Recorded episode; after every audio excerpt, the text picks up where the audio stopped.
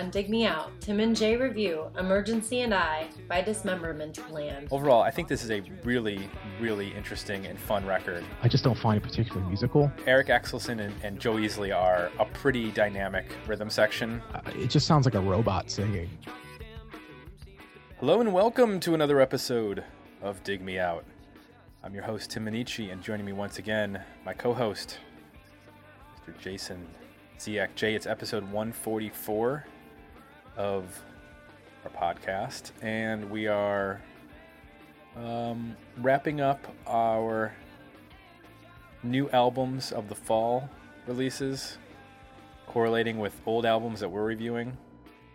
We did um, Girls Against Boys and Toad the Wet Sprocket and Monster Magnet and Mazzy Star. And this is our last one, Jay.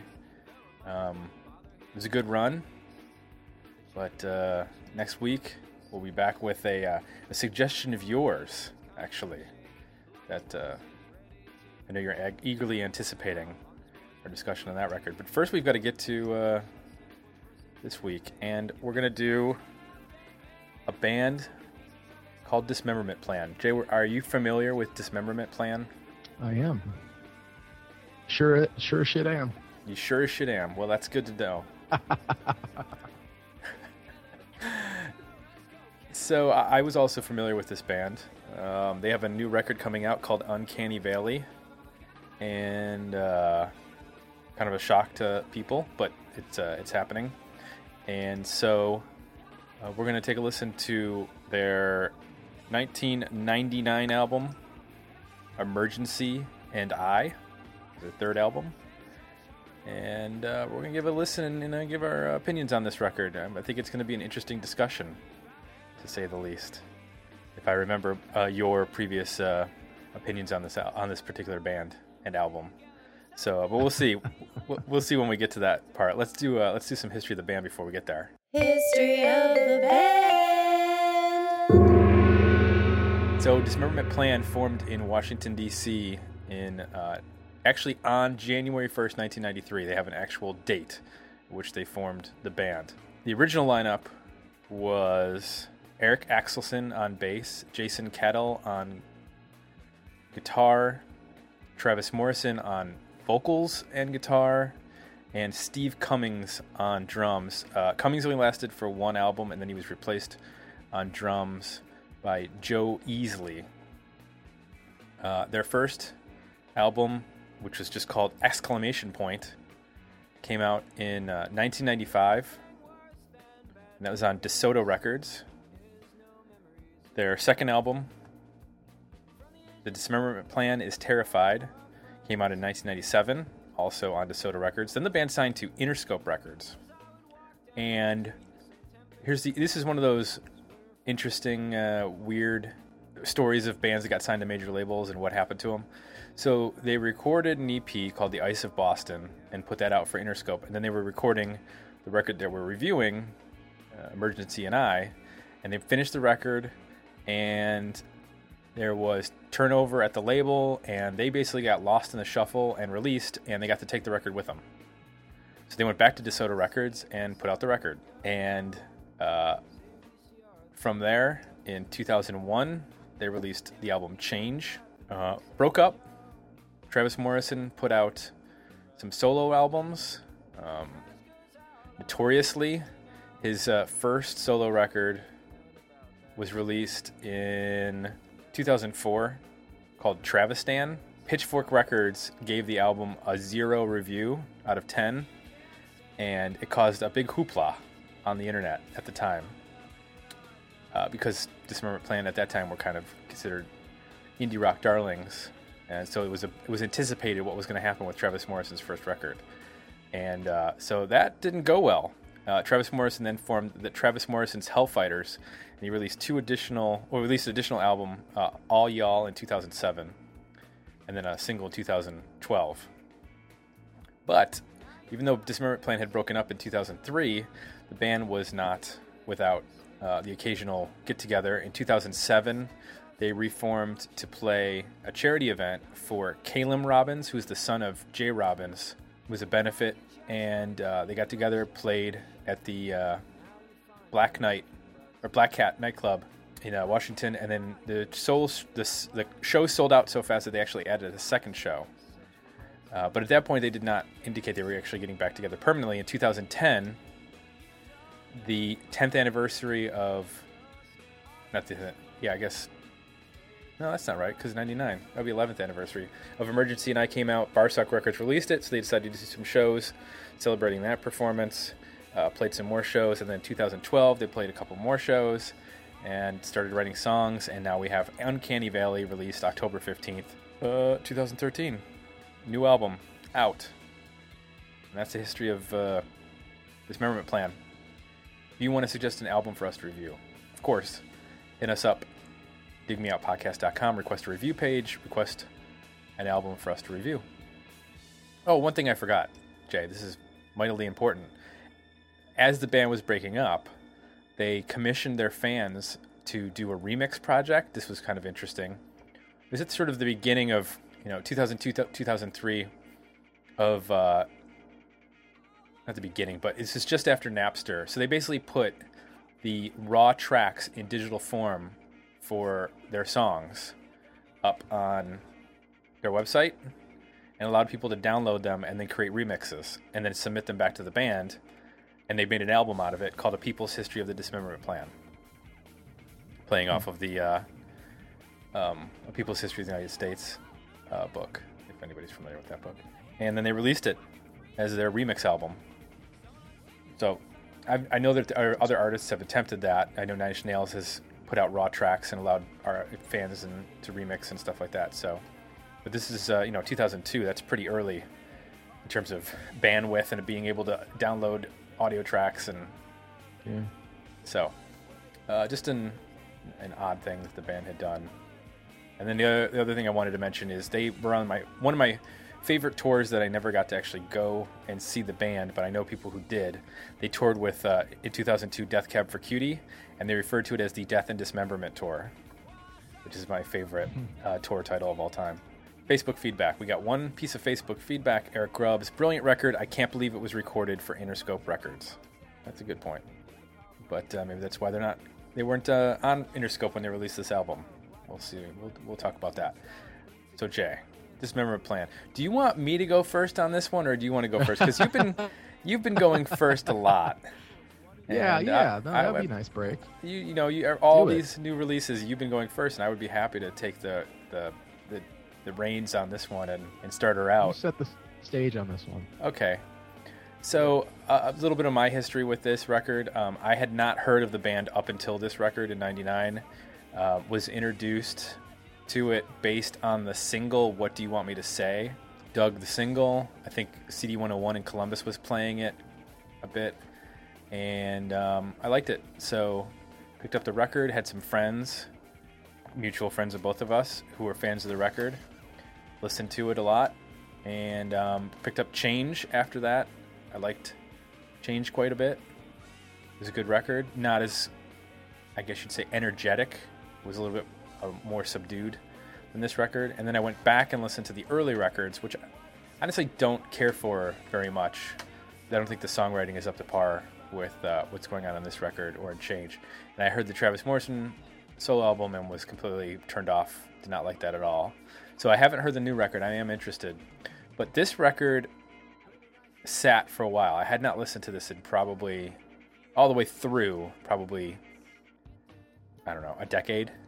I listened to it a lot uh, back in, you know, 99, 2000, 2001, those couple of years. Haven't picked it up much recently. So going back to it, it was really interesting to find all the nooks and crannies that I really, really liked about this record and then discover some things that were, I guess, cracks in the veneer. Um, but overall, I'll just give my overall up front. Overall, I think this is a really, really interesting and fun record. The interplay between the band is incredible. They're amazingly tight musicians. They're able to move from straight 4 4 beats to these weird mixed meter, you know, throwing in a 5 4 or a 7 8 anywhere they want. They're able to do that with Travis Morrison maintaining these oddly catchy vocal melodies that I think draw equal inspiration from Frank Black of the Pixies and um, Steve Malkmus of uh, Pavement. There's definitely a lot of indie rock royalty being sort of squished into one band, and then you have this weird math rock angle that's going on with a lot of these songs, combined with attempts, successfully or unsuccessfully, at like groove. I'm thinking of um, songs like "The City" and "Back and Forth" that have. I know Eric Axelson and, and Joe Easley are a pretty dynamic rhythm section. The bass lines and the and the and the drum parts are working on a different level than most bands especially the bass playing. The bass playing is melodic and aggressive in terms of he's not just playing the bass notes of the guitar chords, which a lot of bands did at the time. He is, you know, putting the focus on what he's doing in terms of counter melodies to Morrison's vocal parts. It's a really fascinating record. The misses for me are the slower songs when, uh, like the jitters. I don't particularly care for that record, but when they are in that like mid-tempo-ish groove of like Memory Machine and uh, I mentioned What Do You Want Me to Say? I really like that song. I think his lyrics are funny without being jokey. Um, I was just playing this for the, my wife in the car the other day, and I said, you know, one of the lyrics I love in this record is at the beginning of What Do You Want Me to Say? Is uh, he says, um, I lost my membership card to the human race, so don't forget the face. I know I belong here. I lost my membership card to the human race. So don't forget the face, cause I know that I do belong here. Go down the checklist, let's see if feelings are good. Dishonesty is bad, and keeping inside is worse still. You want a problem? Well, I guess we got one now. I really don't know how.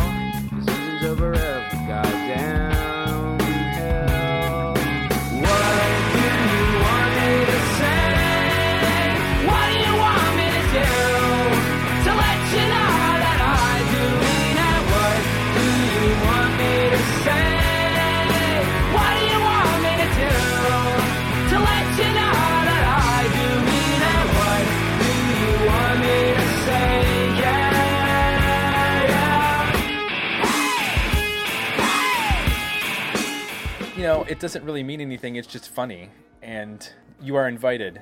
Uh, a simple song with just sort of a Casio keyboard beat, you know, some additions along the way, and then it bursts into this big rock anthem. Again, he's he's playing. His word choices are funny. He's got a lot of you know lines.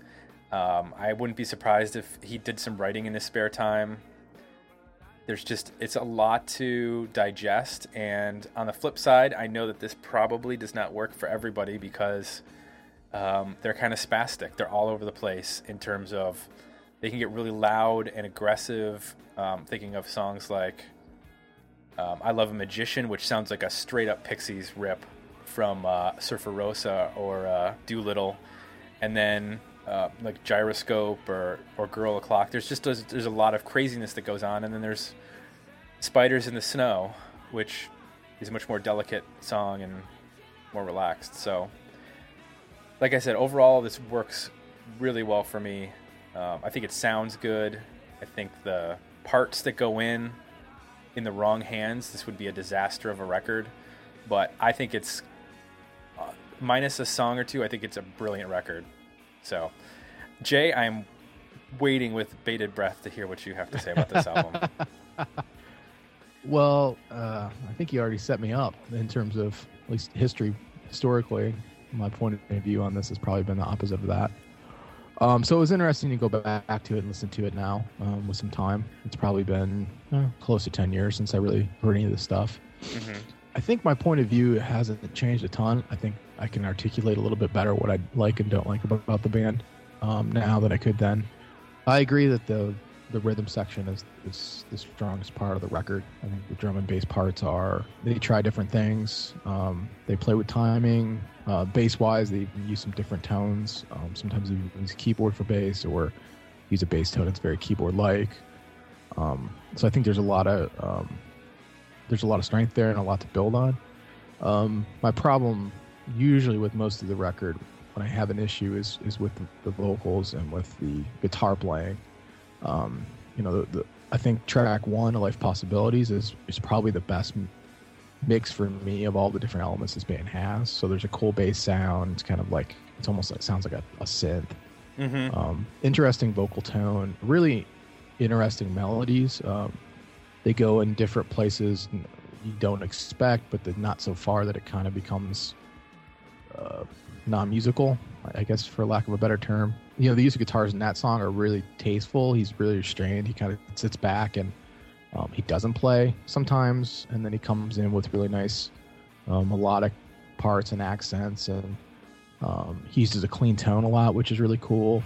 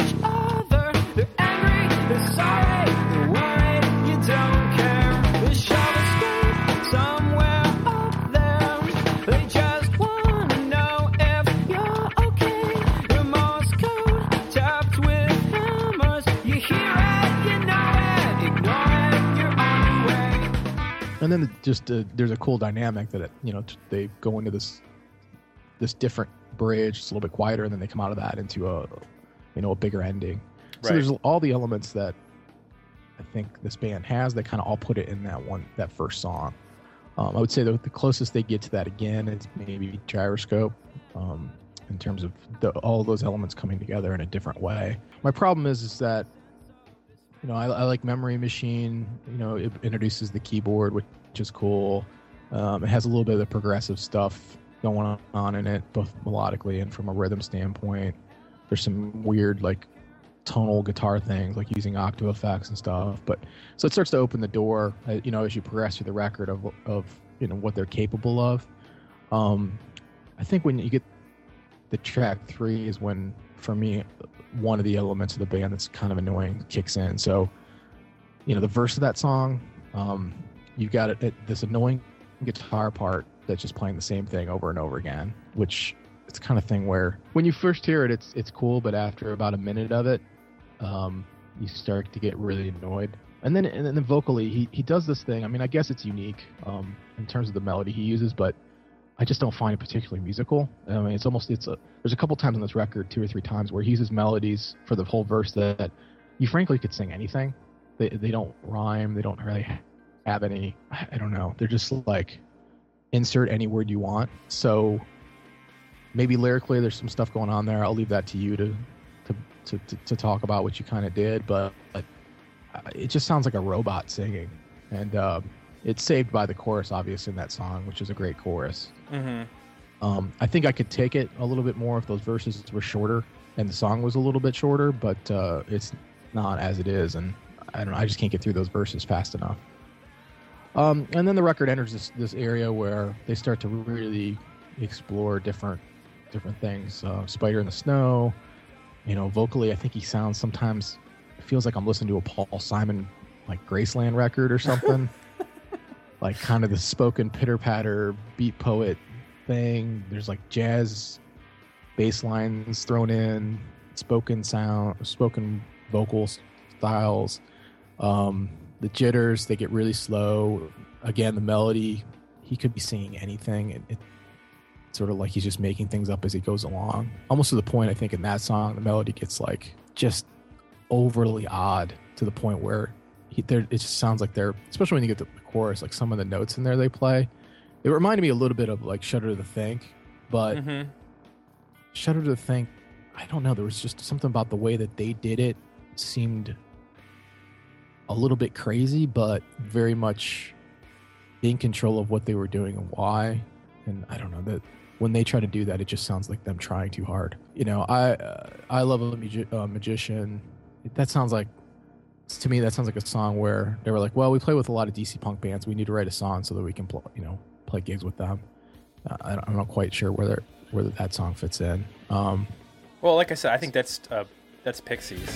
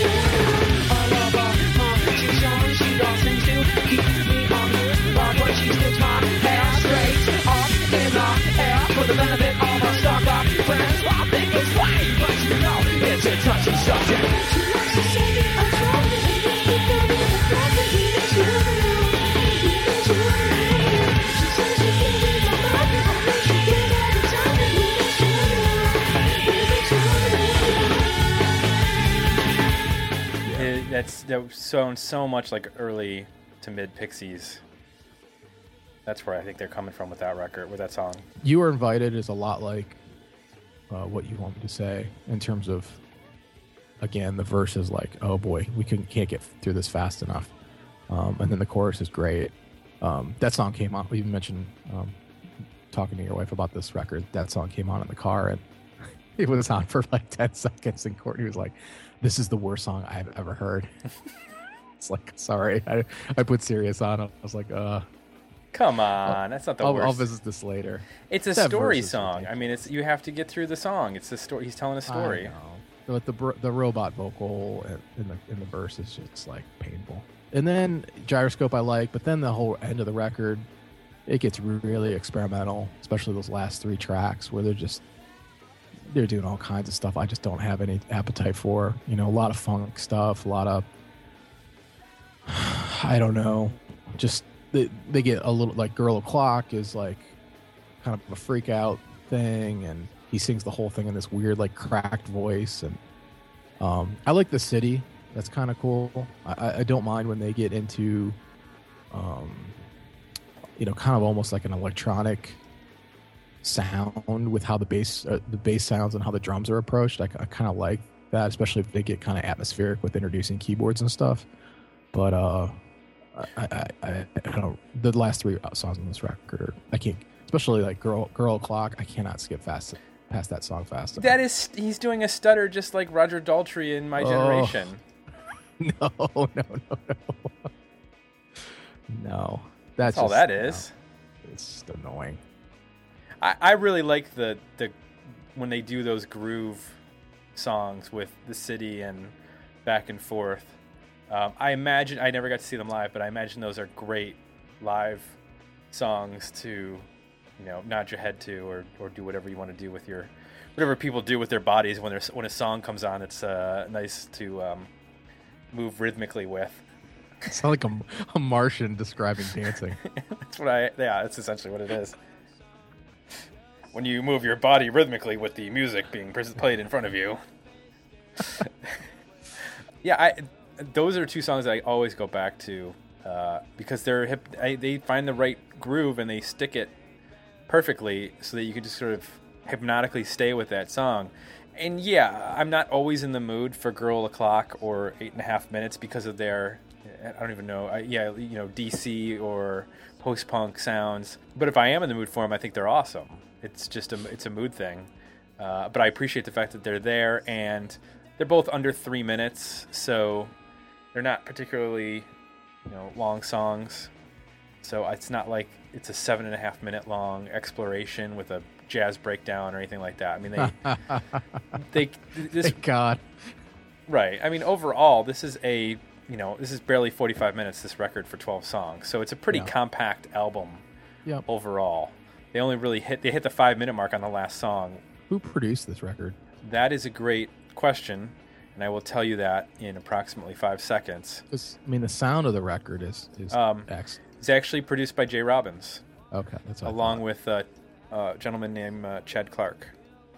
Yeah, it's very. Um, I mean, it's beautiful from a production standpoint. I mean, everything sounds fantastic, um, and it still sounds, you know, great now. Time has not affected this record in any Mm-mm. in any aspect. I mean, the tones are great.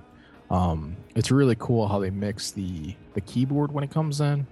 Um, they'll pan it hard a lot of times, which is this really cool spatial thing Mhm. happens. Um, and everything, it- it's just a perfect mix of um, you can pull out every single instrument in it, but it all merges together when it needs to into a you know cohesive sound. So from a production standpoint, it's it's, it's stellar, especially because they don't use a lot of distortion. You know what I mean? They'll they'll use some overdrive here and there Mm-hmm. when, when they when a chorus needs to get some of the choruses need to get big, but uh, it still has a little bit of grit to it somehow. I'm not quite sure um, how exactly they're pulling that off because a lot of the times it it has a it has it, but it's either coming from like a little bit of the bass tone or the way the the keyboards mixed in, or you know, it's not just turning the distortion on the guitars, which is kind of a cool. If you can pull that off, you know what you're doing. So I mentioned that uh, Travis Morrison's solo album got a zero. Uh, on the flip side, uh, from Pitchfork Media, on the flip side, Pitchfork gave this a 9.6 out of 10. Across the board, this is a five star. All music, four and a half star. Consequence of Sound, five star. Pop Matters, 10 out of 10. Uh, Rolling Stone, four out of fives. This hit, I think, for me, and I think for a lot of people, at a very interesting time because I was just graduated from college. I was in my 20s. And a lot of this record, you're talking about lyrics, is lyrically about uncertainty and doubt and confusion about growing older and what you're supposed to be doing and the confusion of transforming or, or, or making that uh, transformation from teenage semi responsibility and college semi responsibility into actual adulthood responsibility. The thing I like about You're Invited is that um, it turns the simple act of, you know, going to a party or going to a bar into a much more complicated thing, which is what happens when you get out of college. In college, you just go to a bar or go to a party or whatever, and that's that. Uh, all of a sudden, when you're out of college, then you have like there's politics involved. Who's going to be there? Is my ex going to be there? You know, you have histories with people now. When once you're a little bit older, and um, you know, getting into places d- that you couldn't get into before uh, can matter to certain people. And there's just this album is just riddled with uh, just it's not you know an angsty emo-ish whine. It's a much more introspective like why am you know what's the what's the path that i'm going to choose? Do i even do i even have enough knowledge? Do i even understand what the path is? Um, is this all you know am i kind of fooling myself and thinking i'm even knowing what i'm doing by making a choice? Um, there's just a lot of uh, things that i think someone like myself like a lot of people who were in their 20s and identified with this record when it came out um, really gravitated towards. And you know i'm in my late 30s now so going back and listening to it um, it definitely you know makes you think back to that time and uh, it's you know wouldn't necessarily connect maybe the same way but Yeah, I mean, I think that lyrically, I'll say, you know, taking it as you described it, it's a little bit. I guess one one of my coworkers would call that navel gazing. mhm. It's just sort of like being deep and introspective and overly considered about a bunch of things that at the end of the day mean nothing. It's just like, you know, life's about making decisions and moving forward, and you know, it, seems like it's a lot of sitting around and considering, like overly considering things and being self-critical and just like I don't know, tedious and boring at some point. But I, I mean, I get it. I get it that time period that probably I obviously connected with a lot of people, and I'm not contesting a lot of the reviews. I mean, I think at the time it came out, um, and even now, I mean, it's a unique sounding band. You know, I don't. Yes, there's some comparisons you could throw in there, and I think you brought up a lot of good ones. But for the most part, you know, there's not there's not a whole lot of bands that you could put them um, alongside where they're you know which you could make a one to one comparison you know Oh, okay. with. Um, Well, I, I, think just think that sometimes it goes a little bit overboard, and I think I've never heard the Travis Morrison solo stuff, but I can tell from listening to this record that he's the kind of guy that this band saves him from himself, like the strength of this rhythm section and musicianship, and probably them pushing back on his overindulgent tendencies to do weird things. Probably his solo record is probably full of that. It would be like if Michael Stipe did a solo record, you know Right. It would be insufferable. You'd just be like, oh my god, Peter Buck, please show up and get this guy like head in a equal some of this out, you know, kind of thing. Right. And I, I think that there are plenty of bands that you can draw comparisons to. You know, I, I mentioned as influences Pixies and, and Pavement. Um, obvi- I think there's some Jawbox influence into this, some Gang of Four, with with regards to the lyrical explorations, I guess you'd say. Um, uh, you know, bands like Talking Heads or the or XTC, uh, they remind me of. Uh, but in, then in terms of like their contemporaries and bands going forward, uh, in terms of being able to combine melody but with sort of spastic uh, ex- explorations from here and there. I, I was thinking of like at the drive-in actually, they're not that far off. They're sort of like the fun kid brother of at the drive-in, um, or a, or a modest mouse. Let's say a less dreary modest mouse, uh, or even with you know some of the you know dancier stuff that they're attempting. Bands like uh, they reminded me of bands like The Rapture, who were around uh, in the early to mid 2000s, and then at times even like Ted Leo, or uh, there's some some aspects uh, to them. Less so on this record than on the next record, Change, which I mentioned is a much. It's a bit more mature.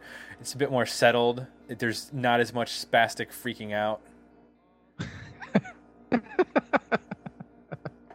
you know, with sounds funny when you put it that way. yeah, well, you know, it, that definitely happened with you mentioned like Girl O'Clock, eight and a half minutes. Um, I love a magician, uh, Gyroscope. You know, those are aggressive, loud songs that are more in like the vein of like I don't know, Trail of Dead or something like that. Uh, whereas the next record, they sort of embrace maturity, I would say. And I think that that's what this record ultimately sounds like. It sounds like a band that is exploring what they can do and pushing the limits, and then they reined it in on the next record. And while it's a fine record, it doesn't it doesn't give me that energy that this record does. It doesn't it doesn't show me that like we can do anything we put our minds to and kind of pull it off, or at least that's my opinion of it.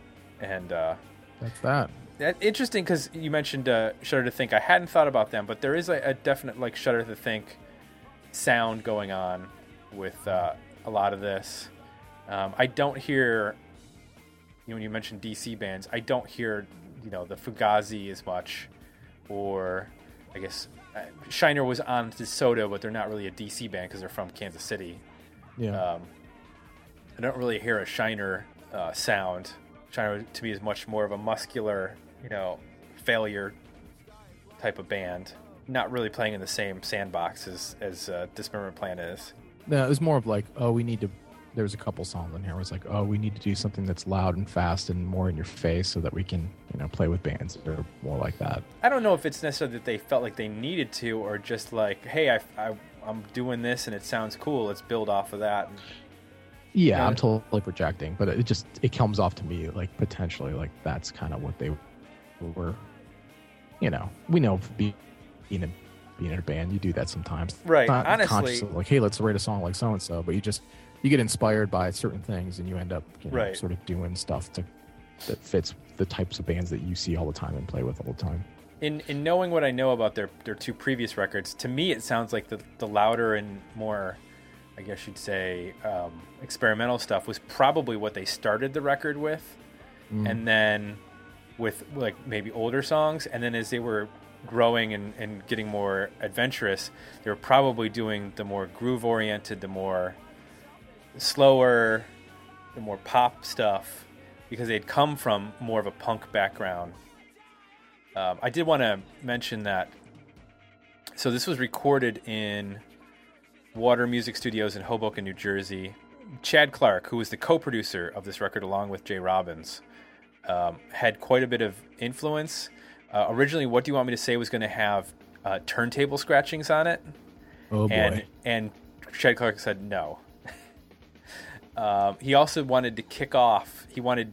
He did not want "You Are Invited" to be on the record, and the band uh, overturned his. You know, or not, just didn't listen to him. Obviously, they make the final decision. So he had some different opinions on. Uh, he was going to put real strings on "Spider in the Snow," and Travis Morrison said no. Let's just use a keyboard. yeah. Huh. So, there, uh, turntable scratching. What in the world? Well, I, I can I can understand that because when they get to that loud part after the chorus, where the band's like sort of crashing all together and he's like yelping, Yeah, I could that, hear like, where they would throw al- that in. I know, but like, I, I I think this record, despite my you know not my lack of enthusiasm for some of the material, this record is pretty timeless sounding. hmm Boy, you put turntable scratching on it, and whoo, not so much. And those are the decisions that make or break records. The decision to leave the turntable scratching off that song Yeah. probably saved that from being a you know time stamped joke to Yeah. a more timeless sound. So you never know when you're in the studio what's going to make the difference. Yeah. Clearly that did.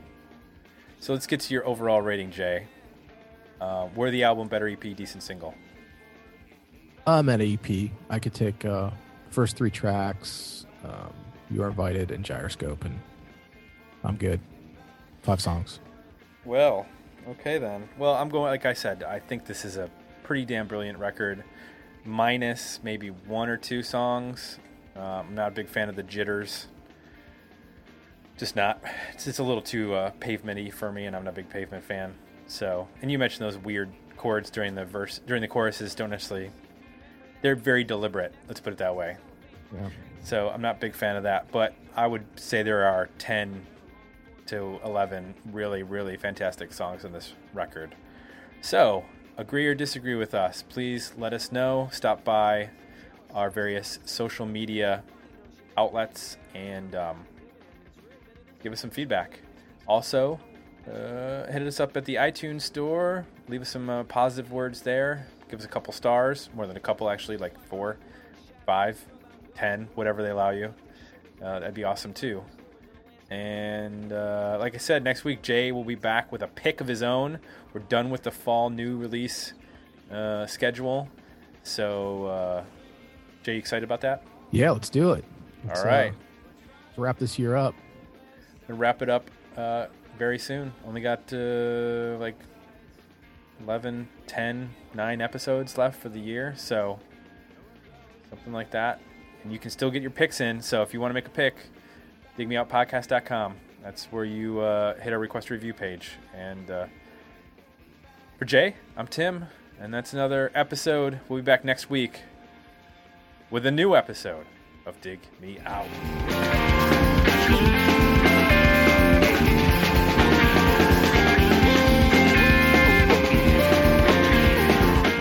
Join the conversation about this episode at digmeoutpodcast.com, where you can find links to our Facebook page and Twitter feed, as well as links to our request a review and merchandise pages.